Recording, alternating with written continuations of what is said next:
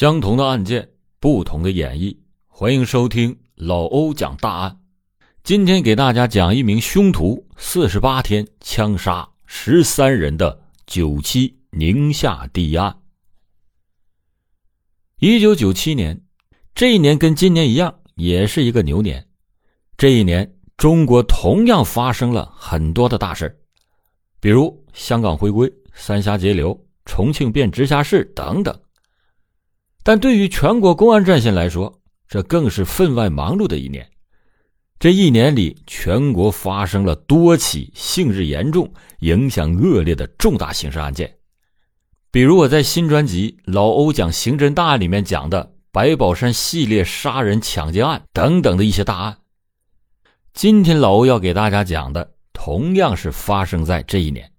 但是因为种种原因未被列入公安部刑侦局评选的当年十大刑案的一起大案。好了，下面咱们开始今天的正式讲案。1997年4月5日晚上11点多，宁夏青铜峡市小坝镇的居民们大多都已经熟睡了。突然，新井煤矿加油站值班室的房门被敲得哐哐直响，门外的人喊着要加油。这天晚上值夜班的是女加油工肖某某，她的丈夫赵某某因为不放心，所以当天晚上就过来陪她一起值班，也住在了值班室内。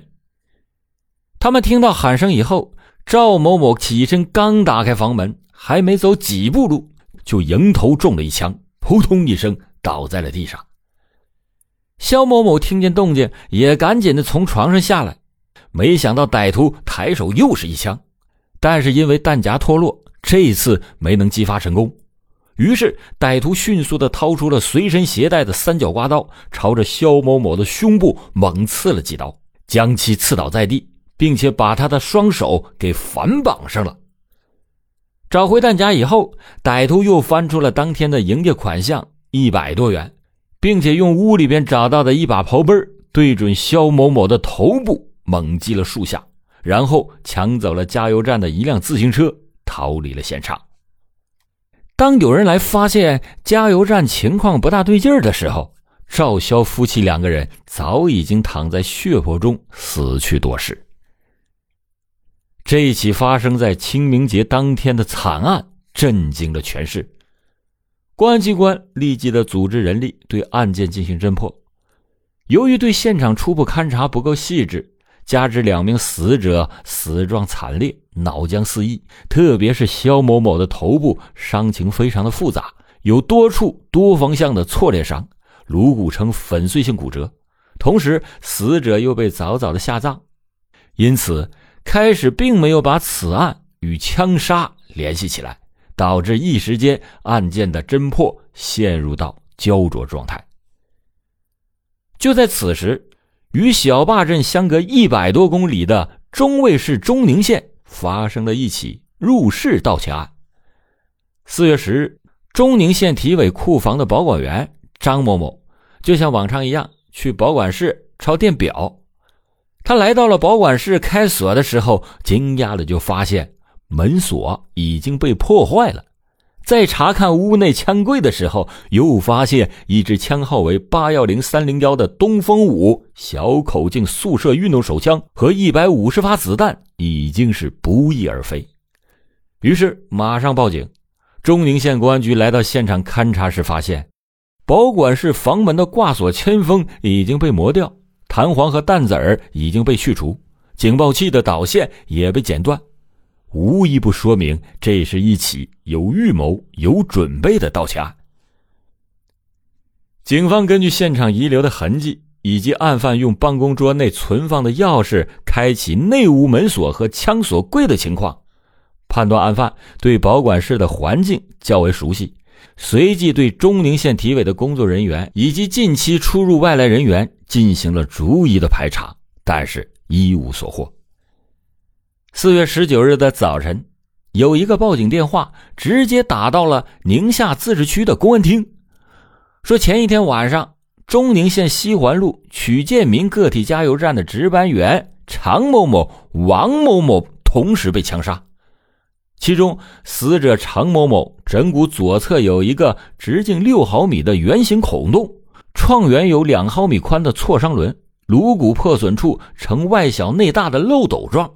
右侧额部有线形的骨折，右额叶脑组织中发现了一颗已经变了形呈伞状的铅制弹头。王某某伤口位置与情形和常某某的高度相似，不同之处是右额处出现了粉碎性骨折，弹头嵌在了骨碎片中。同时，侦查人员还在案发现场找到了一枚激发过的小口径弹壳，以及一枚未激发的实弹。这些小口径的弹头、弹壳和实弹为破案找到了关键点。公安厅专案组立即想到了该县体委被盗的那把小口径手枪。在案情分析会上，大家又联想到4月5日的新井煤矿加油站杀人的抢家，作案的对象、时间都是高度的吻合，那么会不会也是一起持枪抢劫杀人案？4月20日，青铜峡市公安局对4·5凶杀案现场进行了复勘，果然在室内的门后的地面上发现了一枚小口径的弹壳。随后开棺验尸的时候，在赵某头部左侧发现了一个直径为6毫米的圆形创口，创口周围有同样宽度的挫伤轮以及烟膨，颅内同样找到了一颗变形的铅制弹头。很快，更多的线索接踵而至。不久，专案组收到一份发自甘肃省西峰市公安局的协查通报。通报中说，4月12日晚上11点左右，甘肃西峰石油公司西环路加油站3名值班人员遭枪杀，在枪杀现场发现了2枚小口径弹壳和1枚未激发的实弹，李某某头部一侧均有一个直径为5到6毫米的洞状裂创，头部对应一侧头皮下均嵌有一粒变形的小口径子弹。经过分析，两地的警方一致认为，3起抢劫案的案发现场手法一致，侵害的目标又都是加油站，被害人均为夜间值班人员，目的均为抢劫现金。而盗枪和持枪抢劫均为同一名或一伙罪犯所为，盗枪的目的就是为了抢劫。就在案情取得了重大进展的时候，5月2日凌晨，宁夏吴中市西环路中亚旅行财经销部又发生了血案，55岁的值班员何某某中枪身亡，案犯抢劫了260多元现金以及现金支票、活期存折、身份证等物后仓皇逃走。现场勘查发现，何某某双眼青紫肿胀，经过解剖发现枪弹是从枕骨右侧射入，表面的创口直径5毫米，颅骨内部创口直径为7毫米，射穿了脑部组织以后，往左颞骨表面打出了一个直径11毫米的星状创口，周围呈放射状骨折，脑组织外溢。但是弹头并没有射出，而是窜到了左耳上方的头皮下。检验发现，作案的还是那把小口径手枪，凶手还是那个恶魔。专案组很快就将这起案件归入正在侦破的系列杀人案件中并案侦查。这不到一个月的时间，8个人先后死于非命，一时间周边市县人心惶惶，宁夏的警方更是倍感压力。在专案组的统筹组织下，中宁、青铜峡、吴中以及相邻的各地公安机关调集了精干的警力，根据对案犯的分析刻画，进一步加强侦查摸排的力度。青铜峡市公安局和吴中市公安局先后对全市的劳事人员、吸毒人员和曾经在市体委培训过的人员进行了彻底的摸底排查。银南地区公安局对案件进行分析研讨的时候，进一步明确了案犯就是银南人，而且极大可能是劳氏解教人员。这个四处流窜作案的恶魔，也感到警方已经是越来越接近他了。加上加油站等单位，白天的营业款项都已经缴入到银行，虽然背负着多宗的血债，却没有抢到什么钱。恶魔决定将魔爪伸向夜间营业的出租车驾驶员。吴忠市的3名机动出租三轮车驾驶员和1名出租汽车个体司机先后惨遭枪杀，随身携带的钱物也被洗劫一空。5月11日晚，马连渠乡出租三轮车车主金某某失踪。5月20日，已经高度腐败的尸体在灵武农场一条灌溉渠内被打捞了出来。5月12日晚，吴忠市配件厂职工沙某某在骑三轮车跑出租的时候失踪了。5月25日，尸体在秦渠下桥被打捞出水。5月18日晚，市防疫站职工白某某连同所驾驶的出租三轮车一同失踪，在秦渠下桥东侧大概400米处被发现。5月19日晚上，个体出租车司机何某某在马关湖农场附近失踪。5月23日，放羊人在一处废弃的羊圈内发现了他的尸体。所有的死者均是头部中枪，而且是一枪致命，颅骨内都找到了那种变形的铅弹头。歹徒丧心病狂地在吴中连杀了4人，这是对警方的严重挑衅。专案组也深知到案犯生性残忍，不尽早擒获，势必还将继续的作案。而且案犯持有枪支，面对警方的围捕，极易铤而走险。为此，专案组做了周密的部署，动员了吴忠市公安局各警种以及各地方的各级干部将近1000人，在全市的大小路口、街巷等重点的位置设卡盘查，一张缉捕凶犯的天罗地网悄然的撒开。5月22日，又是晚上11点左右，一辆小轿车从秦渠北岸的远处驶了过来。黑夜里，车灯显得格外的刺眼。已经在荒郊蹲守了3个多小时的4名吴忠市公安局刑警立即上前拦住了这辆红色的拉达牌轿车。驾驶员是1名年轻的男子。当2名刑警检查驾驶证的时候，发现驾驶人与相片并不相像，刑警们立刻的就警觉了起来。另外2名刑警正打开轿车后门检查，手电光照到后座位上，发现车内有大量的血迹，于是2个人齐声的叫道：“有血！”这时前头正在检查驾驶证的2名刑警眼疾手快，一人揪住男子的头发将他按住，一人扑上前去抓住他的胳膊，4个人合力擒住了那名男子，从他的身上又搜出了一把手枪和50发子弹。为非作歹多日的魔头终于是落入法网。被擒获的这个恶魔名叫马旭东，时年24岁，是银川市无业人员。就在被抓获的2个小时之前，他刚刚又残忍地杀害了第13名无辜的被害者。可能是预感到末日将近，也可能是想虚晃一枪。5月22日晚上9点，马旭东又窜回了第一次作案的小坝镇，想乘个体司机汤某某驾驶的拉达轿车。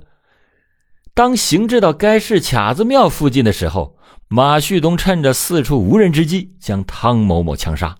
他搜遍了全车，也只找到了现金30多元，然后开车回到吴忠市秦渠塔湾桥头，将尸体抛入秦渠。就在马旭东开车继续逃窜的途中，被守在秦渠附近的刑警堵截抓获。第二天，汤某某的尸体在秦渠内被打捞上岸，同样是头部中弹，只不过入射口在右耳的前发际处，右颅底成粉碎性骨折，碎骨中找到了已经碎成3片的铅弹头。综合尸检结论，所有入射口周围都有挫伤轮和烟晕痕迹，同时创口周边头发没有烧焦和枪管的痕印，因此推断全部为5到15厘米的距离内贴近射击。所有的枪伤都符合小口径运动手枪弹头出速低，有相当稳定性，特别是铅制弹头有一定穿透力，但又不是很强的特点。警方还特意调取了同属中宁县体委射击队的5支东风牌运动手枪，在5到15厘米距离上进行了实弹试验，证明在该距离上可以击穿3到4块胶合板，这与人体颅骨的强度相当。而且回收的铅弹头大部分也出现了伞状的变形，少部分碎裂成数块，其形状与碎裂方式以及弹孔和烟运的大小与尸检结果高度的吻合。在铁的证据面前，马旭东对犯罪事实供认不讳，很快1审就被判处死刑。在短短的48天内，马旭东先后杀人作案9起，残杀了13条无辜生命，最小的才20岁，最大的61岁。如此集中的系列恶性抢劫杀人案，在宁夏和全国的公安历史上都是罕见的，但是马旭东杀害了这么多人命，一共却只抢得现金1900多元，最多一次800元，最少的一次仅仅只有24元。尽管马旭东不久就被枪决，结束了其罪恶的一生，但是由此造成的损失和影响却是无法挽回的了。马旭东系列抢劫杀人案也暴露出了1996年开始的全国范围内禁枪工作之后，基层在民用枪支，特别是运动枪械管理方面仍然是存在着漏洞。就在同一年早些时候，河南省开封市还发生了97210大卫射击俱乐部特大的杀人抢枪案，3名案犯杀死了1名值班人员，劫走了冲锋枪、小口径步枪和步枪等枪械10余支，以及5000多发子弹。幸好河南省公安机关仅仅用了75小时就破获了全案。犯罪嫌疑人何俊开枪拒捕被击毙，李月、张继东被生擒，被抢的枪支弹药全部被追回。亡羊补牢，未为晚也，为切实加强运动枪支的管理。1997年6月19日，公安部、国家体委联合发文，要求射击运动枪支弹药全部集中收集到地市级体委储存保管，县一级的体委不得储存保管。同时，各省级的体委和公安机关对现有的运动枪弹进行了彻底的清理登记，不符合规定的全部由公安机关进行收缴。